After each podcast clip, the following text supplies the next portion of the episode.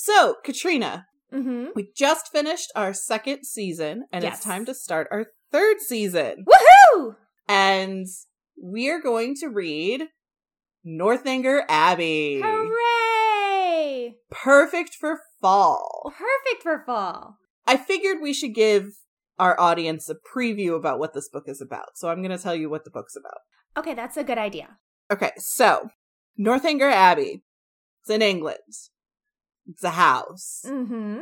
Uh-huh. It uh our our story follows this young girl. She is not really too remarkable, but she happens to like find this guy who happens to live in this house. Right.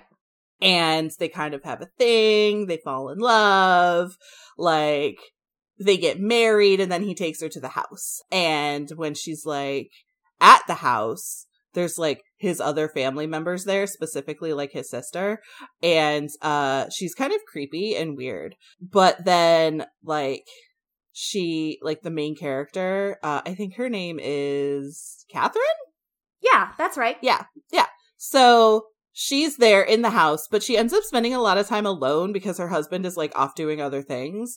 Um, and she starts to see ghosts, like really creepy ghosts, like full on covered in blood ghosts. And they're like warning her and she keeps hearing like, like a baby. And there's just like, like she ends up wandering around the house and then down into the basement. There's like, these big vats of like this red liquidy mud shit. And then the sister goes really crazy and she tries to kill her. Well, she tries to kill Catherine, but then she accidentally kills Catherine's husband, who was the sister's brother, obviously. And Catherine has to like run away, run away, run away. And then she ends up like killing the sister because the ghost of the brother comes back to help. And then at the end, Catherine's just like, well, I'm not staying here anymore. Peace. And she leaves. Um, wait. Isn't that just Crimson Peak by Guillermo del Toro? Yeah. So wait, you're telling me that that's not It's based not. on Northanger Abbey? Uh, no, I don't. I don't think so. I mean, you know, you were you started off strong, but um, there's some there's some minor differences. There's some minor differences. so I don't get to sit around and talk about Tom Hiddleston all the time on this podcast. No, podcast. I'm this sorry, not But- today.